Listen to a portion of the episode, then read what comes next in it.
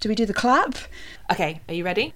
Yeah. Are you going to say three, two, one, and then clap? Yeah, three, two, one, then clap. Okay. Ready? Yeah.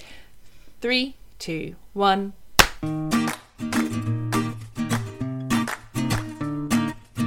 Hello, and welcome to First Aid Lit. We're a podcast that promotes and explores the life saving power of literature. We discuss the books you should carry in your literary first aid kit for any situation. I'm Nicola Sheppy, I'm Angela Whipperman. and we have nothing from there.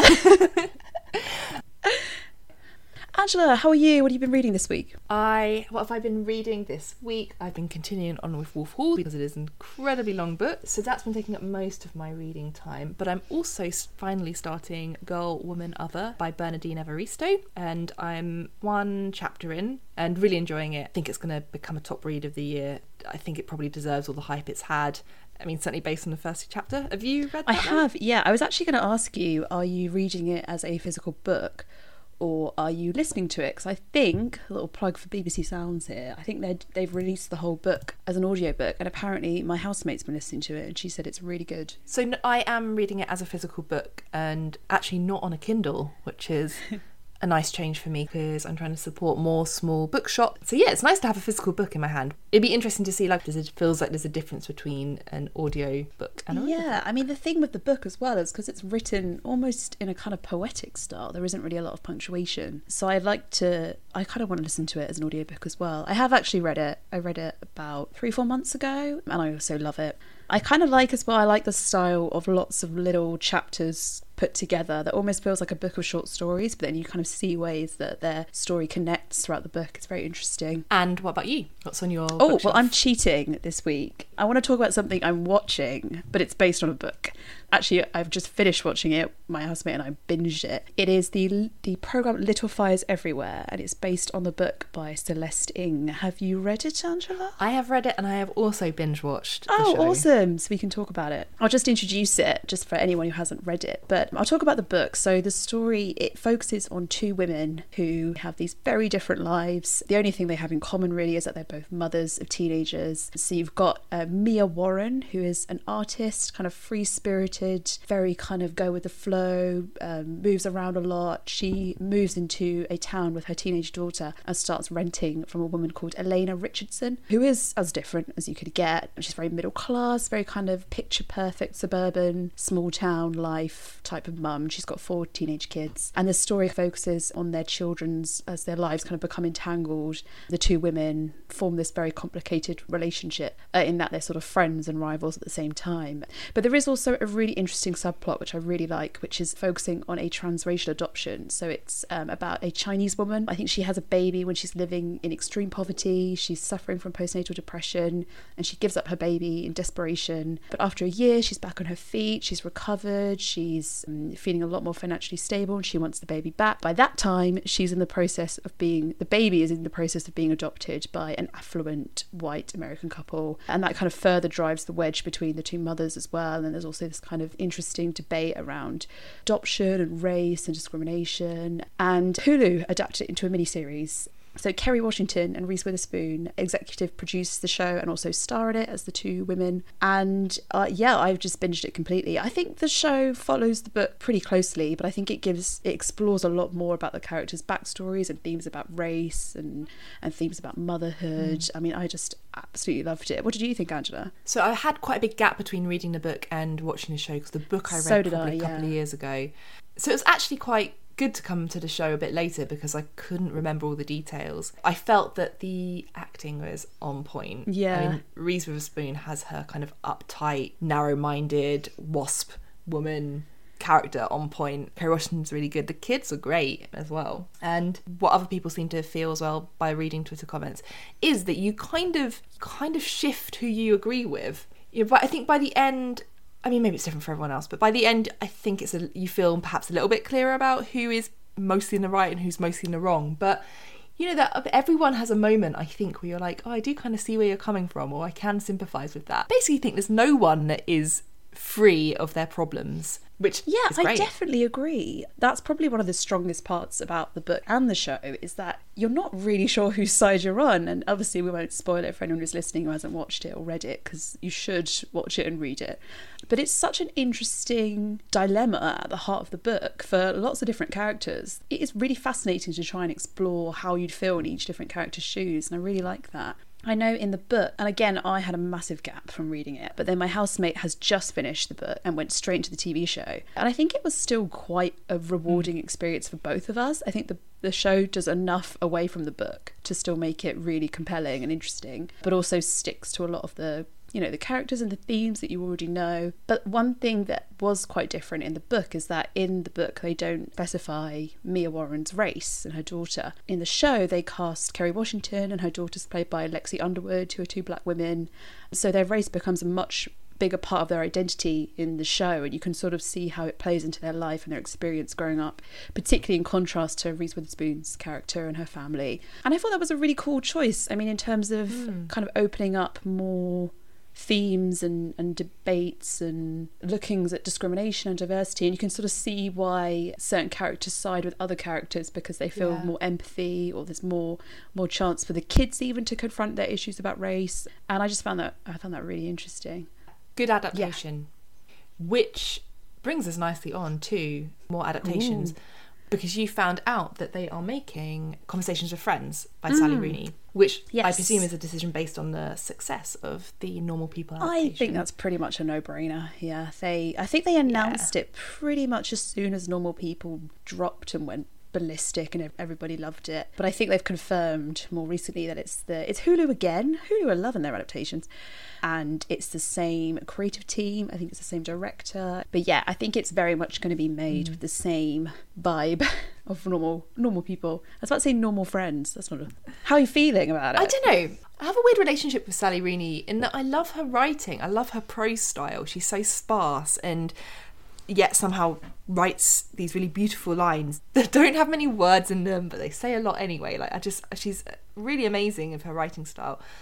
But I didn't really understand why I was meant to care about any of the characters, and maybe there isn't meant to be a point. Yeah. Well, so did you watch Normal People? I did. And how did you find that? read the book and yeah, watched the adaptation and really enjoyed both. Again, I find the characters quite frustrating, but I think that is kind of the point with that book in that they are so bad at communicating that they have all these missed opportunities or these misunderstandings that lead to more trouble. So that's kind of the point of the characters, I think. I thought mm. the adaptation was was brilliant and really beautiful and I guess, you know, it's it's meant to be the millennial novel. Oh, God. So yeah, it presented a relationship in a really relatable way. So I have read both and I watched Normal People and I didn't love the show as much as everybody else seemed to and I don't know why. I think it might be I'm I'm some sort of emotional void because everybody was saying how they were weeping and how and I, I and I think part of the problem is because again the thing I like so much about the book and the miscommunication I think is kind of lost slightly when you adapt it because you're no longer in their minds you can't really see Oh, that's so true, yeah. and I think that's probably so. It, you know, in the book, there is this kind of they have a very undefined relationship, and you and you can really feel why, and you can really relate to that struggle they're both having. Even if one of them is being a bit of a pain in the arse about it, you can really identify it and relate it to back to your own experiences. Whereas in the show, you're like, oh, just get together already, like come on. But I'm, I'm aware I'm being very uh, unpopular by saying No, this. I think that's actually really makes sense. I saw quite a few people on Twitter saying something similar. Yeah, I wasn't like weeping away. I was enjoying it. Yeah. But I think the point you make is feels really true in that certain things that you can do with a book don't necessarily work in a TV show or a film because you don't get the interiority. So you just see these people being annoying without quite getting the full reasoning behind that. Yeah, and they did some very clever camera work to, to, to try and convey it, but I think it worked better in the book. But I think ultimately, Normal People, I think, is quite well suited for a TV show because it's quite episodic. It's got you can it follows the characters through quite a long time. But I feel like Conversations with Friends, I just don't know how they're going to do it. And I've I've heard that it, it's going to be a twelve parter again. I mean, I read the book I want to say it feels like a lifetime ago, but it was probably the start of this year. That's how long 2020 has been. That was a lifetime ago. So 500 years ago, I read this book. I think I read it in two days because, uh, you know, I totally agree. She's got a very readable prose style. But I could not tell you from memory the kind of episodic moments in the book. I think it's it felt quite like not a lot actually happened. There's not a lot of plot compared to normal people. So I'm a bit worried that they're going to try and recreate the magic of normal people as they're kind of pushing for and I don't know if people are going to expect the same experience if they haven't read the book. They might expect the same thing when they watch the TV show. But I know many people are very excited about it. So, I mean, who knows when they'll even be able to start filming it? I read the book. I was about to say I remember reading the book, but similarly to you, I read it this year. I read it in like March. That's insane, isn't it? um, I remember when reading it. So I think it's Nick, isn't it? The guy, one the half, one half of the couple they meet. Yeah, we should summarize it very quickly. So it, it follows a narrator is called Frances. I think she is a 21 year old woman, and she's got a friend called Bobby. They they work together as spoken word artists, and they become friends with this kind of older, glamorous journalist called Melissa, and she has a slightly toy boy esque husband called Nick. I think he's still presented as being quite older, even though he's probably about 32. But as as the book progresses, the friendship and the relationship between the four of them gets a bit more messy. But um, sorry, uh, to tell me what you're saying about Nick. Well, I mean, I was about to say one of the things that you just mentioned, which is when reading the book. I thought, oh, Nick is this older guy, you know, maybe in his late 40s. And then at some point she says, he was 31. I'm thinking, hang on a minute. Oh, good God. I'm 31 and that made me feel a bit sad that yeah i was the same age as this guy that one of the main characters is kind of thinking as this older more mature man but you know i suppose when you're 21 a 10 year age gap yeah maybe does but i think big. you did make the point to me once that she does write him as a bit of a too old man i mean Yeah. he hasn't got a lot of characterization and i think that's another way that the adaptation might suffer is that because with normal people you had both sides of their relationship you saw into both their minds whereas in conversations with friends you've only got Frances's input and she totally sees it all wrong essentially. That's kind of the, the, the theme of the book is that Yeah. she's she's she sees her relationship with Nick as being very one-sided whereas in reality it's a little bit more equal. So I wonder if how they're going to adapt that and how they're going to make that clearer i mean i'm gonna watch it obviously. Oh yeah. You gotta you gotta know what people are talking about on i Twitter. know exactly. You've got to be part of the conversation so. We've got to have something to talk about on this podcast. I mean, all we all we ever seem to talk about is adaptations but i love an adaptation so i'm fine with that There are a lot at the moment, and also, you know, it's lockdown. We have little else to be else to do. doing than watching telly and reading books. So when they marry up, that's great. very very briefly staying on this theme other thing that i hmm. did want to mention was i was having another conversation i looked up a list of upcoming adaptations and hadn't realized there's some really exciting ones coming up so we're going to have a lot of fodder for our adaptation section Oh, tell me some. so 2021 we'll be seeing americanah on hbo oh, is that with um Lupita Nyong'o? it might be uh, i don't know who's in the cast but yeah that's by chimamanda ngozi adichie uh, circe by madeline miller which i really enjoyed reading Oh, And then the other one, which I'm really excited about because I loved the book, is The Underground Railroad, which is by Colson Whitehead. And I loved that Yes. book, and I can't even begin to imagine what it's going to be like on on screen. So some really exciting ones coming up. that's very cool Yeah. as well because they make the railroad very literal in that book. Yes, Uh, yeah. that's a really cool book. And then you know we've still got Amazon's The Lord of the Rings. Yeah, but that isn't going to be the Lord of the Rings, is it? It's going to be kind of a prequel. I don't. Yeah, I think it might be a little bit more. I mean, I'm not. So I'm a massive Lord of the Rings fan in terms of the films. Um, I've read some of the book. Oh my god, we need to have like a whole episode on Lord of the Oh, Rings let's. Because oh, I just have to hear the music and I like I want to Yeah. cry. It's just pure nostalgia. It is perfection. It is. I think it is the best cinema we will Yes, see for undoubtedly. Uh, I mean, it has its flaws. You know, could do with a lot No, more women. it has no flaws. it has absolutely no. But the Silmarillion is the prequel, and I think there might be links to the Silmarillion in the TV show, but I don't know. I'm talking out my ass. Let's look it up. Let's look it up and talk about it next week. yeah, let's let's actually do some research before we start spouting about it. Yeah, if if you're listening and you know, please tell us because we like to hear facts about Lord of I will say though, if you haven't already seen on YouTube, Josh Gad Oh, yeah. is a Hollywood actor in lots of musicals. He's doing a series on YouTube to raise money for charity where he brings together cast from really big franchises. And he recently did, he recently brought together the cast of The Fellowship of the Ring. Ooh. And it is a good, fun watch. So I would recommend if you're if you're a Lord of the Rings film fan, go and watch the, the gang get back together. It's kind of That seems odd with Josh Gad. He's just hosting. He's actually a very good host. Well done, Josh Gad. Oh. But um, it's amazing, and it does make you feel like you're part of the gang. but at the same time, they I mean they all look great, but they definitely have aged. Oh, and yeah. it makes you realise how long ago these films came out, which is like 15 years ago, Uh, maybe yeah, even longer. I remember seeing them in my local independent cinema when I was about nine years old, yeah, uh, and I absolutely hated it at that age. Why I went to see it? I mean, I was more interested in the Spice Girls movie. which is also great. yeah, and they came out at the same time as Harry Potter as well, and I was way. I just remember being like, there are so many movies of giant spiders at the moment. so, anyway, we are totally digressing.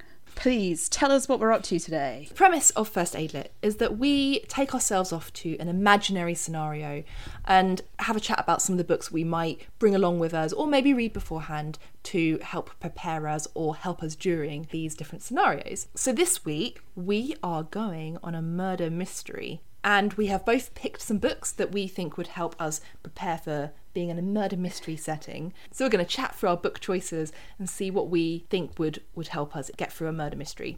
So I, I mean, I very much approached it as you are, you have to find out who's doing the murder, or you will get killed as well. Just to you know, the extra drama. Oh wow, you up the ante. Yeah, and you know, like all good podcasts, it's got to be about crime, so and, and solving crime. Okay. So that's kind of the line I went for with this. I think I might have gone in as in my head I'm either a, a bystander, which possibly says something about my psyche that I've decided to make myself a bystander in an imaginary situation. but anyway, You're not the victim. I'm not the you? victim. Um. I think maybe I'm kind of an interested bystander, or possibly, yeah, I might be a sort of detective. Am I trying to uncover the truth? Yeah, essentially, what's going to help me work out what's Yeah. really going on in this murder mystery situation? So, yeah, to kick things off, a book that I recommend to people all the time because I think it is not necessarily underrated in terms of sales. It's a book that did really well commercially, but I think is underrated as a kind of piece of literature. And that is Gone Girl by Gillian Flynn. And it is a thriller. It follows the story of a woman who goes missing and her husband who becomes the prime suspect after her diary is discovered. And that diary turns out to detail abuse by the husband and the breakdown of their marriage. And we alternate between Nick, the husband's point of view, and Amy, the wife's point of view, who's of course missing. And as we see things from their different points of view, we slowly start to uncover that there's more to this story than might first appear. I recommend it a lot as being quite a quick read, but that doesn't mean that it hasn't got kind of depths to it. And that's what I mean. I think it kind of doesn't necessarily get the kind of the critical praise that it deserves. And maybe we can talk a bit about that later. But I think generally when you have in genre fiction, it tends to get missed a bit in prizes, which sort of like very serious literary fiction that they don't consider genre fiction necessarily to always fall into.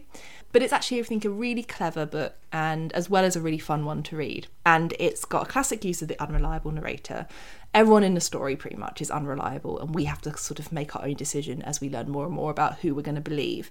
And I think that's a useful reminder when I'm entering into my own murder history, and perhaps I've kind of I'm at the dinner party and someone's just announced the butler's been murdered. It's going to be useful to reminder to remember that not just that it's always the person you least suspect, but that also that that that inversely means it's kind of rarely the most suspicious person who's responsible. Mm. Because in Gone Girl, we immediately think that the husband Nick is responsible because sadly in real life that's often the case. But in fictional worlds, it might not be so straightforward, and it would be useful to remember that on my murder mystery. So I I have a question about that because I haven't read the book, but I have seen the film, which is great. And do you, as a reader, do you suspect Nick straight away? Because I think the film starts in his sort of headspace, so he's almost like your I don't know what the word Yeah. is, like your audience surrogate character, where he. I don't. I can't remember if he like wakes up or something. He finds out his wife is missing, and he calls the police, and immediately they start to question him. But as a viewer, you're sort of on his side. You're not sure because you're because he is your surrogate character. Um, but in the book, how is that presented? Yeah, in the book, you might not necessarily immediately jump to Nick being responsible. It's certainly sort of set up to make you think, well, they've got this unhappy marriage. He doesn't seem like a very nice husband. He doesn't have an alibi, and all of this. So yeah, you're you're set up generally to think he seems to be the guy but you're sort of waiting to uncover more to the story. Interesting. In terms of the film, Gillian Flynn also wrote the screenplay for the film. She did, and yeah. one of the features that appears in the film, which of course also appears in the book, is the cool girl speech, which I don't know if you remember from the film. It's become a very famous speech, I think. Yeah. From the book, particularly. Gillian Flynn plays into that perception of women pretending to, to be someone that men will think are attractive in that sense. So, for people who haven't watched the film or read the book, there's a section where Amy, the, the character that's gone missing, in her diary, she writes about the concept of cool girls. And she says, Cool girls are above all hot, hot and understanding. Cool girls never get angry, they only smile in a chagrined, loving manner and let their men do whatever they want. She's basically talking about this idea that women become or try to become what men want and that then they will ultimately disappoint. And throughout the book, I think Gillian Flynn is playing with our ideas of stereotypes about men and women, and that actually, of course, we're all complicated human beings. And what we present on the surface isn't necessarily always reflective of who we are underneath. She plays on that further when you get to sections where Nick is being put in front of the media and press conferences and he does like an interview and it's all about playing to the crowd and trying to present yourself as the right kind of person, the sympathetic person. And sometimes that goes right for him and sometimes it doesn't. But all of this is kind of tied into this murder mystery, which is also really fun to read as it as it unfolds. But it, yeah, it's very much about perception. I think as well it seems a little bit more of a realer concept um, in that you sort of see how people are manipulated in front of the media and in front of, you know, a potential jury. Whereas uh, in more traditional crime fiction, it's a bit more, you don't really necessarily think about that side of it. It's more about uncovering straight away who did the murder and who's the most suspicious. Um, and I really like that about it. It's just just a really smart book as well. You know, it's just really cleverly, tightly plotted, and that's what I mean when I think it doesn't necessarily get the praise it deserves because people are sort of a bit dismissive and snobby about thrillers and detective stories. But I think it's really clever and it has these sort of feminist undertones and is a good classic mystery story that that you have to unfold. Oh, very good. So that is what I would bring along as my first choice. Fabulous. Uh, shall I shall I tell you my first one? Yes, what are you gonna counter with? So I've gone for a slightly more traditional murder mystery route here. I don't read any murder mystery books generally, so I think I I might read a few without really realizing they're murder mysteries. Yes. But in terms of the actual kind of traditional murder mystery story, I haven't really read a whole lot. So I did read probably the most famous, or one of the most famous murder mystery books, which is, of course, Murder on the Orient Express by Agatha Christie. Obviously, Agatha Christie is a mastermind of murder mysteries. She, I think she wrote something like 66 novels and 30 or so short stories in her life. So, Murder on the Orient Express features her famous detective Hercule Poirot. It was published in 1934. It's not the first story where Poirot is introduced, but it is one of his more famous stories. In the, the novel, he is travelling from Istanbul to London on uh, the glamorous Orient Express train when a passenger is unexpectedly murdered inside his own compartment. It's I think it's one of those uh, what's known as a locked room mystery. So the room is locked from the inside, the windows open, but there's kind of clues saying that the murderer had no way of getting in and no way of getting out. But it was also clearly not suicide, so what could it be? And of course, Poirot, being the brilliant detective that he is, uh, gets to the task of solving the mystery. Um, and he goes around and interviews all the fellow passengers in the carriage and kind of learns more about their lives and their, mo- their motives and their alibis to try and whittle down who did it, who done it. And the reason I would bring it along, um, I think it's probably as close to a how to guide as you could probably get when you actually look at the contents page, I mean, so every chapter is named, and it's it starts off as Poirot enters the train. Poirot finds the body. He begins to interview people, and he, you know he speaks to each person in turn. He inspects the scene. He puts his theories out there. He kind of bounces ideas off his two fellow detectives in the in the book, and I get uh, gets their opinions and um, comes up with multiple solutions. Um, so it's it's kind of exactly how you would approach a real life murder mystery if you were tasked with going in finding out who did it, and ultimately not being the next victim. So, really, I think I'd, I'd find that very useful in a real life murder mystery. Yeah. Um, and I think the thing as well is that what I really like about him, and again, I haven't read a lot of murder mysteries. The thing about Poirot that I really like is that he very much thinks about human impulses more than uh, the kind of the police typical courtroom style indications of guilt. So there is a moment where a character tries to cover up something about themselves, as if not to make them seem more suspicious. And one of his, I think, Monsieur Bouc, who's his friend and helping him solve the case, says to him, Well, that means obviously she's guilty because she tried to cover herself up. And he responds with, Well, no, actually, I mean, maybe in a courtroom, that's how you'd see it. But in real life, humans tend to act really desperately when faced with these mm. situations where they're worried they're going to be accused of being guilty. So, really, that could just be her human nature coming in and she could be perfectly innocent. And I really like that. I think that's that would be very useful and very a very good thing to remember in a real life murder mystery. And it kind of comes back to what you were saying as well, as the people who seem the most suspicious are not necessarily the criminals and we all we don't know how we would truly act in that kind of scenario so yeah that's that is my first book in my kit and i think i would read it beforehand and, and try and remember try and um channel my inner poirot as That I- definitely sounds like a good beforehand one to read, so you come Mm. prepared. But you could also have it on you, so you can like you know flick back through. and Be like, what would Poirot do in this situation? yeah I think it's a really good point what you raise about human behaviour and people not necessarily behaving as you expect they do. Just to bring it back to my my suggestion again, um, not to hog the space, but there is a scene in Gone Girl where the husband goes in front of the press on his press conference.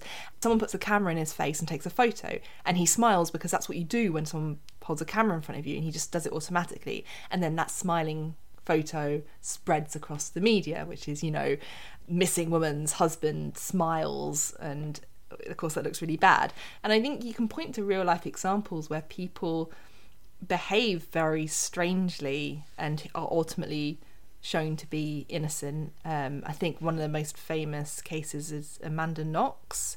Famously behaved very, very weirdly when she was arrested, and I know people have different theories about what really happened in that situation, but certainly as it stands currently, she's been acquitted. And I think people are very quick to judge how someone should behave when actually trauma is presumably going to make you behave in all kinds of strange ways that, you know, most of us don't really have to experience, thank goodness. Yeah, and I think a really good detective knows that. And I know that I've heard before, kind of anecdotally, that in courtrooms, lawyers tend to be more suspicious when witnesses stick to their story and don't ever change it and don't ever have a hmm. memory that they say, "Oh, did it That's happen that way?" Interesting. not, I'm not sure, because your human nature is more to forget things, to jumble things up.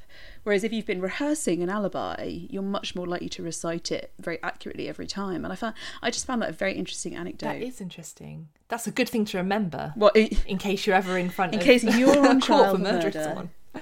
yeah, get your alibi straight. Is that the only Agatha Christie book you've read? Because I've not read any Agatha Christie. That is the only one I've read, yeah. Would you recommend it? I would. I'm not sure that I gelled with it as a book. This is kind of obvious, but it really picked up once the crime happened and one. Uh, but at the beginning, there's quite a lot of filler, and I think if you were really keen into crime and, and murder mystery fiction, you'd enjoy reading it and looking for clues early on. Whereas I found myself just kind of racing through it to find out what happened because it is it is a very rewarding story in terms of you don't really going in with any idea what happened and the solution will surprise you and you know that's quite a hard thing to do but it does have that element of i guess what all crime fiction wants to do which is you know put, put a really good twist in. So if if you like the genre i would recommend it. I i'm not sure personally how much i would go back to more crime fiction but i know it's very popular so. Have you heard about the story that Agatha Christie disappeared herself? no is that a doctor who episode because that definitely pops up in doctor Oh who. no, this is real. This is real. this is a real thing that happened. I mean, it might be in a Doctor Who episode as well. I actually learned this from Drunk History on YouTube. well i think in the doctor who episode she gets attacked by giant bees so maybe not. That's probably not what really happened. they are very big in the show yeah. Okay, I mean, um, that I mean, God, that's a terrifying thought, especially because there are these sort of African hornets or something, aren't there? That, uh, Yeah, that sort of comes into the news every now and again. Maybe it was those, but no. In in real life, she basically upped and left her house one night and then wasn't seen or heard of for 11 days and then was found chilling out in a hotel and she said she didn't remember how she got there so in the process of trying to find her arthur conan doyle hosted a sort of seance with a medium using one of Agatha Christie's ah, gloves to try and Arthur contact Conan Doyle. her. Classic Arthur Conan Doyle. He loves a bit of a seance. Obviously, she wasn't found because, well, the medium couldn't find her because she was alive and well. She was just chilling in a hotel. And ultimately, never, no one ever found out what happened. Oh, the other fun fact I learned was that the police brought in Dorothy Sayers, who was another prominent detective murder mystery writer, to come along to where uh, Agatha Christie was last seen, which was her car, which was stopped on a country on a country road, and she tried to use her sort of writing skills to work out what had happened Oh, with little success. But yeah, ultimately she was found, and she said she didn't remember what happened, and she never spoke of it again. It was just a thing that happened. That is incredibly weird. Very weird. That seems like something that should be a story or be a, maybe it has been a film. I'm not sure. Maybe she just wanted a bit of a break. I don't know. It, yeah, it would be very on brand for Yeah. her to be like, I'm going to disappear in a very suspicious way and let people try and solve the mystery of where I went. But apparently, on a sadder note, her husband was having an affair, and you know she maybe wasn't very Oh, happy about no. that. So some people have suggested that maybe she kind of had a bit of a breakdown because she was very unhappy, which is that's obviously very sad. Oh, but gosh, it was just a weirdly, as you say, weirdly on-brand thing to do for Agatha Christie, but very odd. So yeah, I'm not sure if I would read more Agatha Christie, but again, if if people have good recommendations, I would love to give it a go. I'd also would like to get stuck into some uh, some more murder mysteries from around that time, so maybe more Arthur Conan Doyle as well, and kind of see how they match up to today's sort of thing. I I do wonder if we've been a little bit overexposed to crime fiction, and maybe that's why it had a bit of a numbing effect on me, whereas at the time it was probably very interesting and exciting. But um, Yeah. but yeah, I'm not sure I gelled with the book necessarily, but That's an interesting point, especially with. I was thinking when I was doing some reading around for this podcast episode that true crime podcasts have become really big in recent years. Serial, I feel like, was one of the biggest, the first series of Serial. And there are now lots of Yeah. podcasts that delve into cold cases and that sort of thing. And I wonder having this kind of glut of real true crime makes some of the stories from that period feel a little bit pedestrian, maybe. it's true. But then also the thing I think you miss out with true crime is you don't necessarily find out the truth or the resolution at the end, and that can be quite disappointing. Whereas crime fiction can be a bit more creative in that way. Well, exactly. Be creative, whereas it'd be a sort of a bit insensitive, if anything, to be kind of take liberties with someone's real awful traumatic story. Yeah, very true. I was looking a little bit into the sort of history of murder mysteries as well, and generally people seem to say that it got its start in sort of the early 19th century with Edgar Allan Poe and sort of took off from there.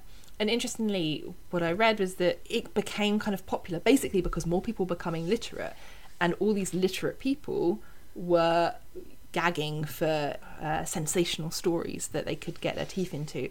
How times have changed. Yeah. Um, and Arthur Conan Doyle published the Sherlock Holmes mysteries as sort of episodes in a newspaper, and people would sort of gobble them down. All these newly literate people who who wanted all these interesting, sometimes gory stories. As we said, true crime is really popular now. Nothing changes, but I feel like things are more graphic these days, or a bit more gruesome than maybe they they are maybe described in in stories by Conan Doyle and Agatha Christie. But Mm, that's probably true. how gruesome how gruesome is murder on the Orient Express? Uh, is it gruesome? Not really. I mean, you hear about how he was murdered, but it's not on a particularly gruesome way. I mean, obviously, if you if you were there looking at it, I don't think it'd be very pleasant to look at. I mean, it is it is interesting because I mean, yes, this isn't really a spoiler. I'm just going to say he gets stabbed a lot, essentially. But what is quite interesting, and I do wonder if this is a real detective thing because this seems very Sherlock Holmesian as well, is um, Poirot can tell that he was stabbed initially by a right-handed person and then by a left-handed person based on the way that the wounds are. And i don't know if you would hmm. be able to tell that in real life but i imagine you probably could. Again i'm no expert but it, it's just such an interesting thing to to look down and notice and i know sherlock holmes does that a lot and it's kind of a sign of his brilliant genius mind that he can see these things so poirot too uh, guess as well, of course, in like early 20th century, late 19th century, you're not going to have this forensics on the level that we have them. So well done, Sherlock Holmes and Poirot. what's your second book Okay, so my second book is The Secret History by Donna Tartt. And hmm. I chose this because it is described as an inverted mystery. So we know right from the start that someone has been murdered, and we also know right from the start, or at least we have a good idea from the start who did it, and it's more a kind of how done it rather than a who done it.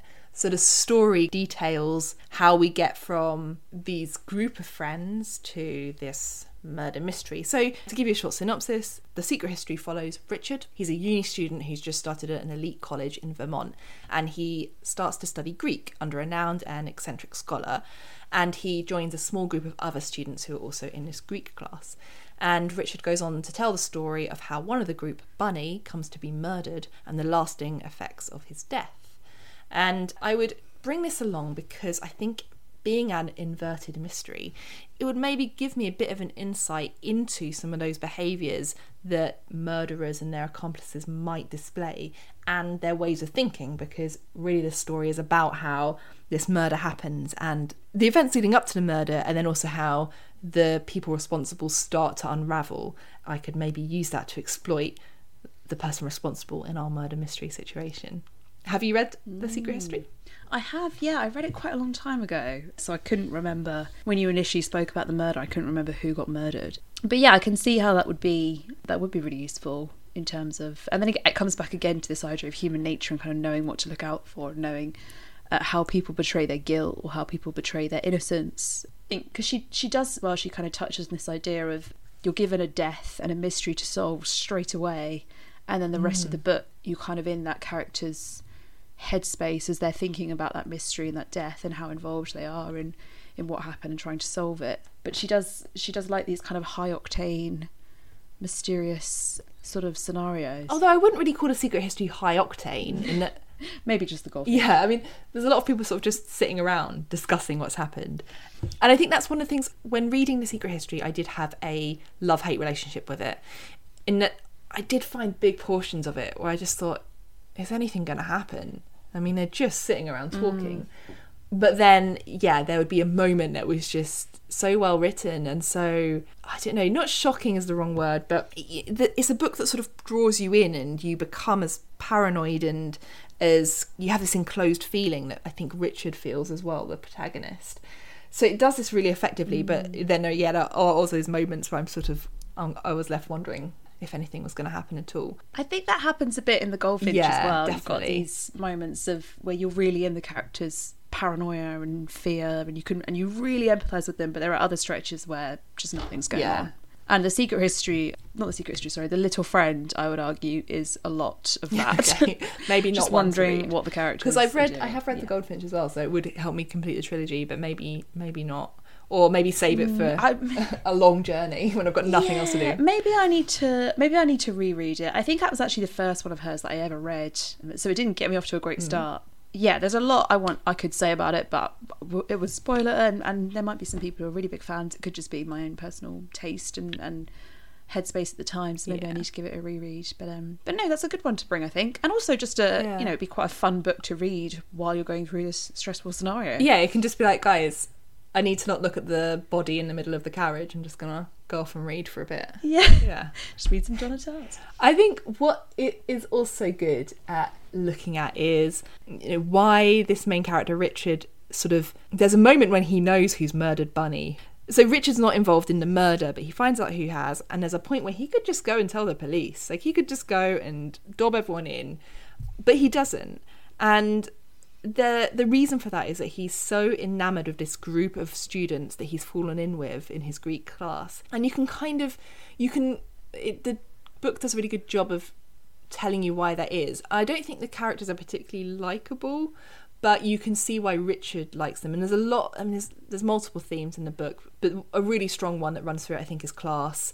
And Richard is sort of kind of lower middle class, I would say, and the rest of the group he falls into are very upper class. They have lots of money, they have houses and nice clothes and all of this, and he falls for that, and he that's so attractive to him, and it's and the pull is so strong that he's willing to kind of forgive them anything, really, including murder. There's the romantic attachment as well, isn't there? I think isn't he kind of in love with one of the Yeah. Oh, yeah. the one girl in the group? exactly yeah and there's that as well but i think some people have said um, in some of the reviews i've read that he's more sort of in love with the idea of her than her perhaps. And he kind of sees her as this entry into bec- really becoming one of the group because he always feels like a bit of an outsider. And i think you know it's a good reminder that murderers are not, or people that do bad things that don't necessarily always appear or aren't necessarily strangers or weirdos or, or whatever. They can be incredibly charming people. And in fact, it's their charm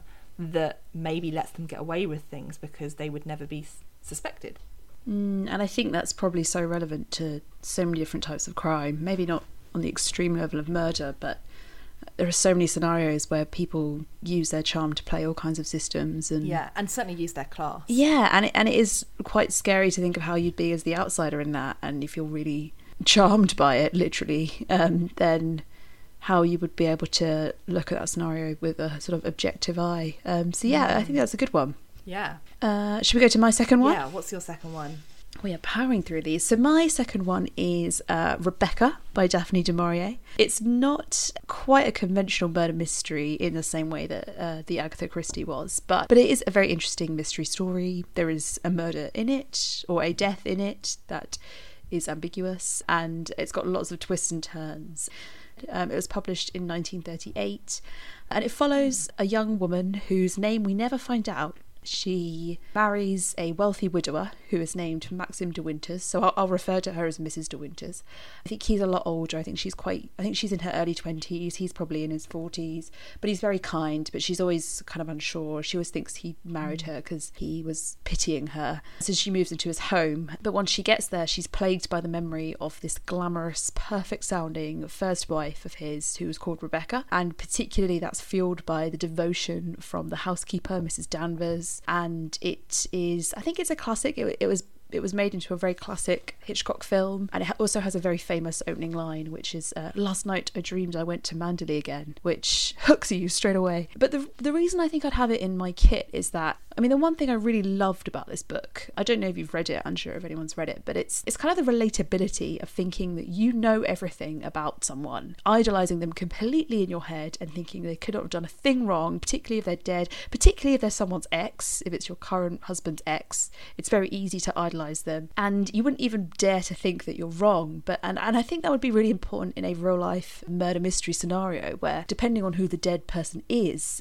it would be very easy to jump to conclusions, to have form ideas about who they were or how they would have kind of gone through the scenario or gone through life from there on. And you could romanticize them. And I think we all, that tends to happen quite a lot is once someone's dead, you sort of remember them in this very fond way. And you also might think that you know what living people's perceptions of them were when they were alive and indeed when they're dead and that you could be mm. completely wrong or you could be completely right. And i think that that makes it harder to probably find a decent motive if it's the person who's been murdered. But i think it's a good thing to remember and i think it's really interesting how in that book, she has such a clear idea of how everyone perceives her and how everyone perceives Rebecca, and she can be proven completely wrong about everything. It's quite a conventional storyline. You see it in quite a few things. I think if you've read The Miniaturist by Jessie Burton, it's a similar sort of thing where it's a young woman marries an older man, goes to his house, is faced by a lot of hostility from his staff. I actually saw a movie around the same time as I read it called Crimson Peak. Um, I think it might have been Guillermo del Toro, but I'm not sure. Again, similar sort of thing. Young woman marries a man.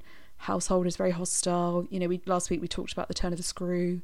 It's kind of a good formula, but Rebecca's a really good, a really classic example of how that kind of mystery is done really well, and it's also written in a very accessible way. It feels very you can just race through it in a way that some classic literature is a little bit more meaty to get into. So is there does she she uncovers something about Rebecca? So yeah, her husband's ex-wife. I don't believe he really talks about her, but she starts to hear sort of strange circumstances surrounding her death. And then there are some other characters who come in who start to present a little bit more of mystery surrounding it. So the narrator, and I think it's very powerful that she doesn't have a name. I mean, it says, I'd love to write an essay about this book. I think it's absolutely fascinating the way they treat you know women and identity and and um, you know murder mystery and the sort of gothic feel as well um she, she yeah so essentially she i don't i don't know if she actively is figuring out the mystery, but I think it becomes something that she becomes obsessed with, and she becomes obsessed with this woman. And uh, slowly, you kind of learn what happened to her. And it, yeah, it is just a case of because you're in her her mind, you're seeing everything through her eyes. It is a case of trusting your instincts, but not not necessarily trying not to jump to conclusions, basically. Making sure that you're looking at everything through as objective an eye as possible, which I think would be really helpful in a murder mystery. And it kind of comes back to what you were saying as well about the secret history, where it's in Richard's case, he gets so emotionally caught up in the group that then he can't look at it objectively at all, even though what they did was an awful thing. Yeah, it's about, you know, taking a step back and sort of separating yourself emotionally from the mystery. That that's why it would be in my kit. I guess similar to similar things we talked about in our first episode around how women would be placed in these domestic situations as wives, as governesses, as maids, and you know, as part of staff, and have such limited autonomy. And I wonder if that plays into some of the, the themes of Rebecca in that having never read it. But it sounds like you've got this this woman who is moved to a new home because it's now her husband it's her husband's home and she's taken her husband's name and she's in these new surroundings but with very little maybe very little opportunity to really control anything around her Well, I think it's more the opposite. It's more that she's expected to become the oh, lady Okay, of the yeah. house and the the manager of the household, but she's very inexperienced and also facing this living in this great Yeah. looming shadow of this woman who did it before, who she's been constantly told did it perfectly and was this wonderful person. So it's not so much that she doesn't have autonomy, it's that she's kind of put into this role that she has to occupy by virtue of being a woman at this time, being a wife, and her being completely unprepared for it and completely emotionally not ready Yeah. for that. So similar. it's weird when you think about it in that way in that women they were just managed they were managers they were like ceos of the household Yeah. You could argue they still are in a lot of cases. They don't get the credit anymore. I've never, I don't think I've read any Daphne de, de Maurier. You've definitely made it sound like a, a book to read. oh, it's fantastic. Yeah, it sounds like a one that's going to have a lot of lessons for our, our murder mystery environment as well, which is what we need. So, when I was thinking about a third one to add to my list to put in my first aid kit, to be honest, I, st- I started struggling at number three because it's not a genre I read very much. Same, yeah. I think I agree with you in that once I started looking around, I started to see things that were sort of murder mysteries, but you didn't really necessarily think of them as murder mysteries. Having said that, the last book that I thought I'd pack does sort of describe itself as a murder mystery. So it is The Curious Incident of the Dog in Nighttime Ah, lovely. by Mark Haddon. I'm sure lots of people have read this book. It, it was a massive bestseller. It's been made into a theatre show as well, which I've also seen and really enjoyed. Amazing set on on that show. But for those of you who haven't read it, it follows the story of a 15 year old called Christopher who is on the autism spectrum, and he starts to investigate the killing of his neighbour's dog. And he, he proceeds to write a murder mystery about the killing based on his findings as he uncovers them. But ultimately, he uncovers something that completely upends his, his entire world and changes everything he thought he knew about his family. So it's it's a murder mystery about a dog, but of course is about a lot more than that. And I think it's a good one to have, quite a good one to have as a how to, similar to your one, Nick, in that Christopher is very systematic in his approach to solving the mystery of of the dead dog. And there's definitely something that can be learned from him. And he something that can sometimes be a power for him but of course can sometimes also be something that inhibits him in life is his observational skills and that he kind of notices everything but of course that kind of sensory overload can be too much for him at times but the ability to notice things is something that helps him with the murder mystery and would be maybe something that would help help me in my murder mystery environment. But I also like it as a book because it's it's a good read, but you know it centers someone in a narrative that is not someone we often see in literature. And I think on the whole, people felt that Mark Haddon's portrayal of Christopher was was good and felt very true to people who, who are on the autism spectrum, particularly people who have Asperger's. But he has said in subsequent interviews that he didn't really do very much research on Asperger's and he read a few articles, but ultimately he felt that he didn't want to label Christopher and sort of end up writing a stereotyped character. So, as someone who doesn't have experience of, of autism, I can't say whether it is faithful or not. But I think in general, it, people did feel it was. And I think, yeah, I think it's really good to have someone doing a murder mystery and being at the centre of a story who we don't often see in in the literature that we read and um, also teaching us something about it as, as we go. I didn't know that he hadn't done any research, and I thought maybe he was basing it on someone he knew. Quite brave in a way. I mean, you could argue quite irresponsible if he did it badly, but I guess if if he did it well, then that is something. I agree. I think it's a very fine line to walk in that if you're not going to do any research, you're definitely going to run a risk. And I, I can see Mm. where he's coming from in that if you do too much, then you start to write someone that sounds like they're from a textbook. So I think it's probably when you're writing someone who has a different lived experience from yourself, I imagine you have to just just have to feel your way through that and sort of find a balance between doing your research and not just writing someone that is a stereotype. Um, I suppose in a way as well, it, it gives it more permission for not for the story not to be about that. It's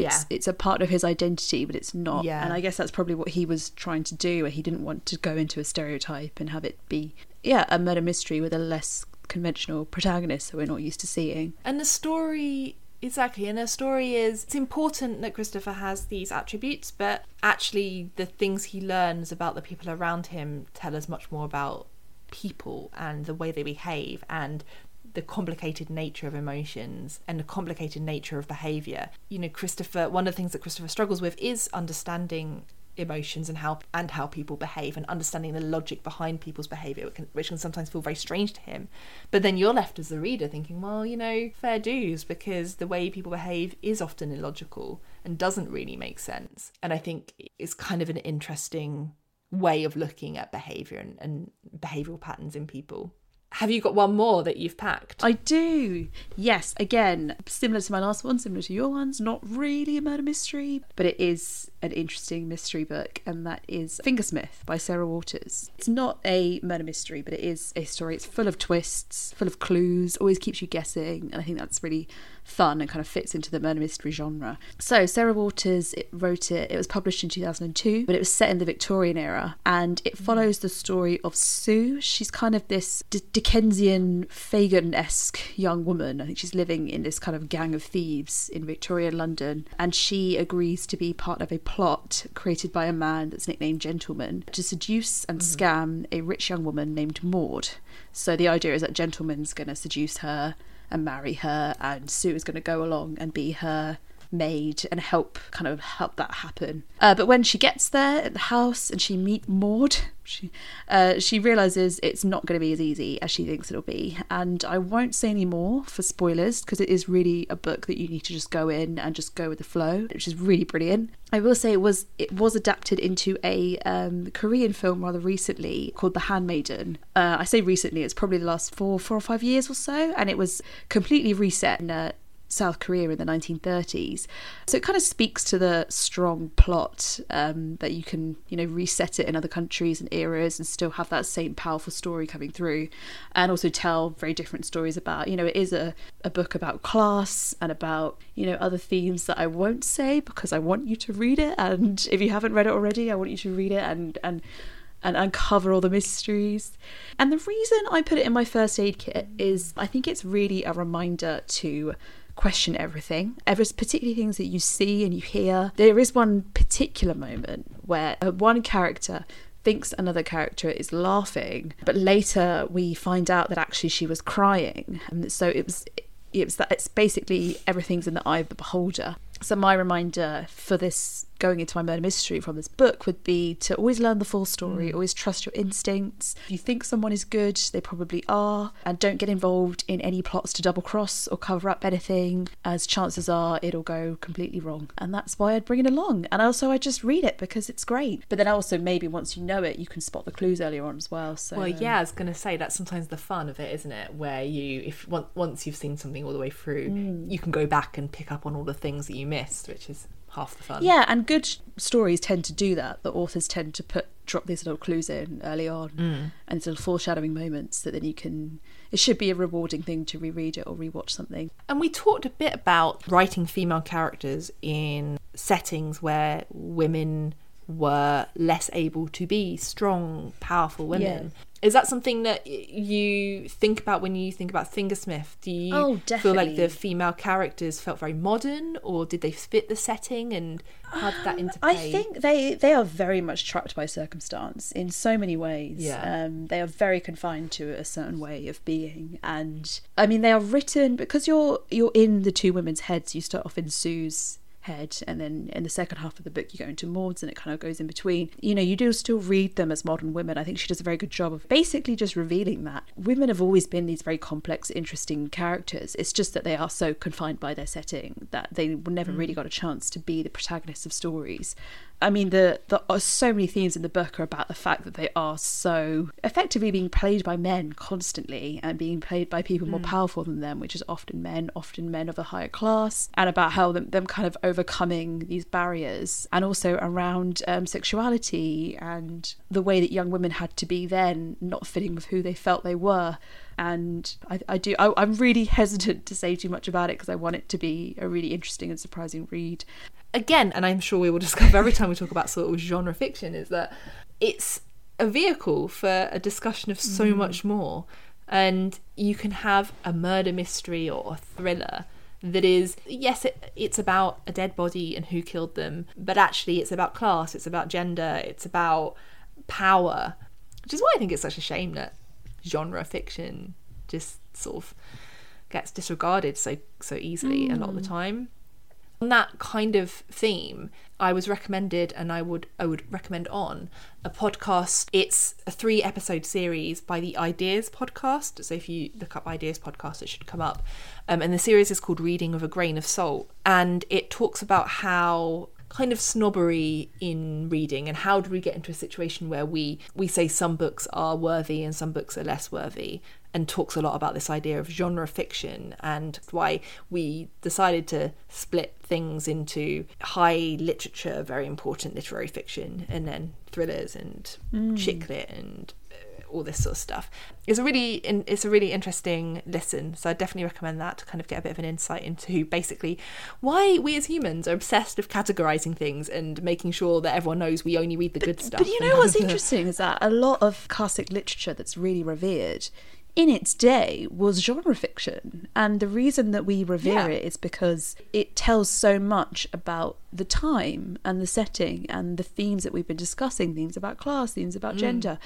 Genre fiction does that really well. Whereas some more, I guess, literary fiction maybe doesn't do that as well. Maybe it's revered for very different reasons. So it would be very interesting to see when we are old ladies, uh, which hopefully climate change won't have wiped us all out by then. Well, according to conversation with friends. Oh, yeah? I mean, I'm basically halfway to Ah, the grave true, anyway. yeah. So. Well, I didn't want to say anything, but yeah, you are. yeah. I'm still young and vibrant because I'm still in Yeah. my late twenties. the crucial You're hanging on in difference. there to your twenties. Also interesting. Trying to toss up in my head quickly. How many female authors did we have? I've got 3 I've got two out of I my noticed three. that last week as well. We we love a lady author, Two. as my dad would say, a woman author.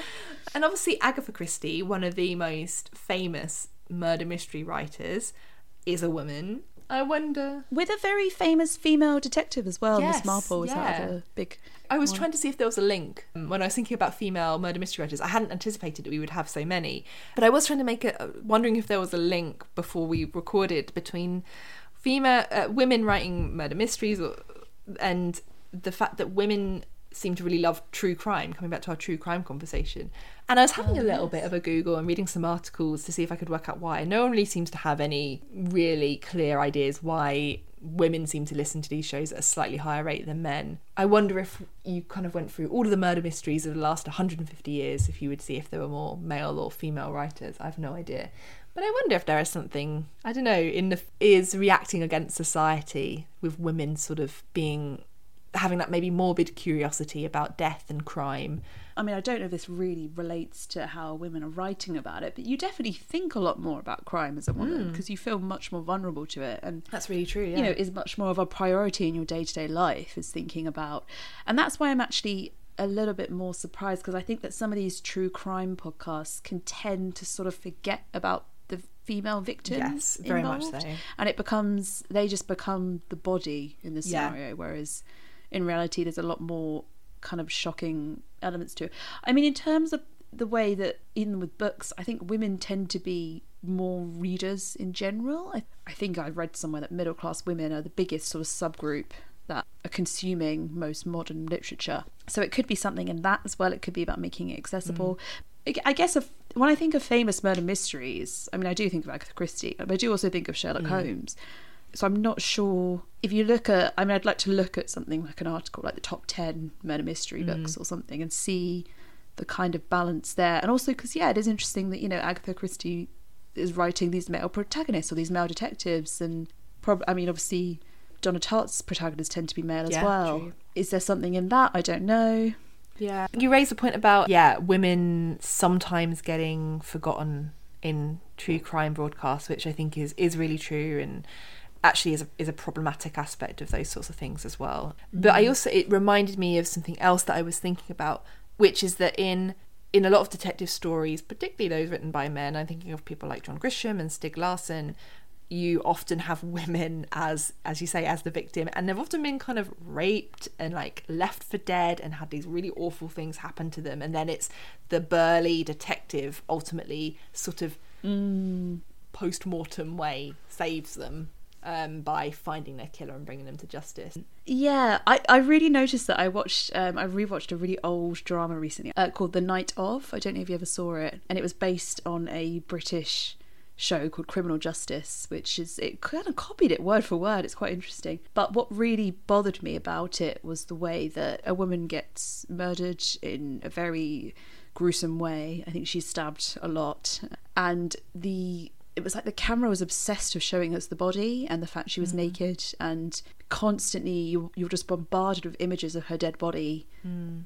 in almost every other scene and I, it, it, felt really gratuitous after a while. Yeah. I thought there can't be, there is something a little bit perverse about all this, and I do, I, I know that I wonder if that's, it seems to be something that's happening a bit less now in, in more modern dramas.